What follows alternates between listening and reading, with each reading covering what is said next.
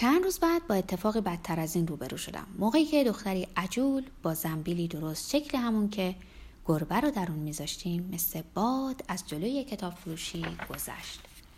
در حالی که با آرنج در هوای شرجی سر زور از میون انبوه جمعیت راه باز می‌کردم دنبالش رفتم.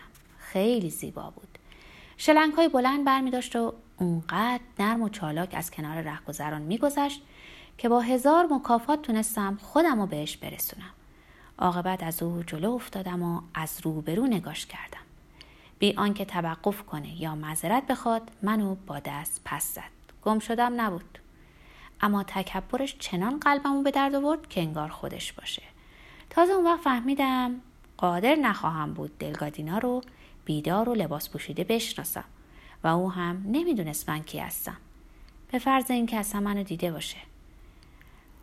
از سر جنونی ناگهانی طی سه روز دوازده جفت جوراب آبی و صورتی برای نوزاد بافتم و سعی کردم به خودم قدرت روحی ببخشم تا ترانه هایی رو که او رو به خاطر می آورند نه بشنوم نه بخونم نه یادشون بیفتم راستش نمی‌تونستم طوفان درون و بیقراری جون و روانم رو فرو بنشانم و ناتوانیم در برابر عشق باعث شد کم کم به کهولتم پی ببرم و اونو بپذیرم. نشانه دلخراشتر این واقعیت رو مدتی بعد یافتم. هنگامی که یکی از اتوبوس های مخصوص حمل و نقل عمومی دختری دوچرخ سوار رو درست وسط مرکز تجاری زیر گرفت. دوچرخه له و لورده غرق در خون تازه از شدت فاجعه خبر می‌داد. ولی آنچه بیش از آسیب های وارد شده به دوچرخه منقلبم کرد مارک و مدل و رنگش بود. با دوچرخهای که به دلگادینا هدیه داده بودم مو نمی‌زد. به گفته شاهدان عینی دوچرخه سوار مستوم خیلی جوان قد بلند لاغر و با موی کوتاه و مجعد بود. گیج و مسترب سوار اولین تاکسی که از اونجا میگذشت شدم و خودم رو به بیمارستان کاریداد رسوندم. آن امارت قدیمی با دیوارهای اخرایی به زندانی میماند که میان شنهای روان رهایش کرده باشند. نیم ساعت وقت گذاشتم تا وارد حیاتی معطر و پوشیده از درختان میوه بشم.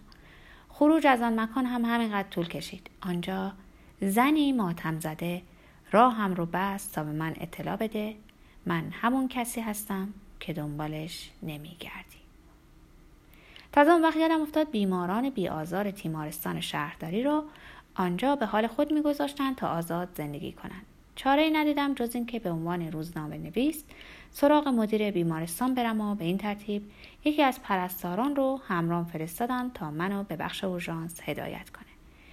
در فهرست پذیرش مشخصات رو خوندم.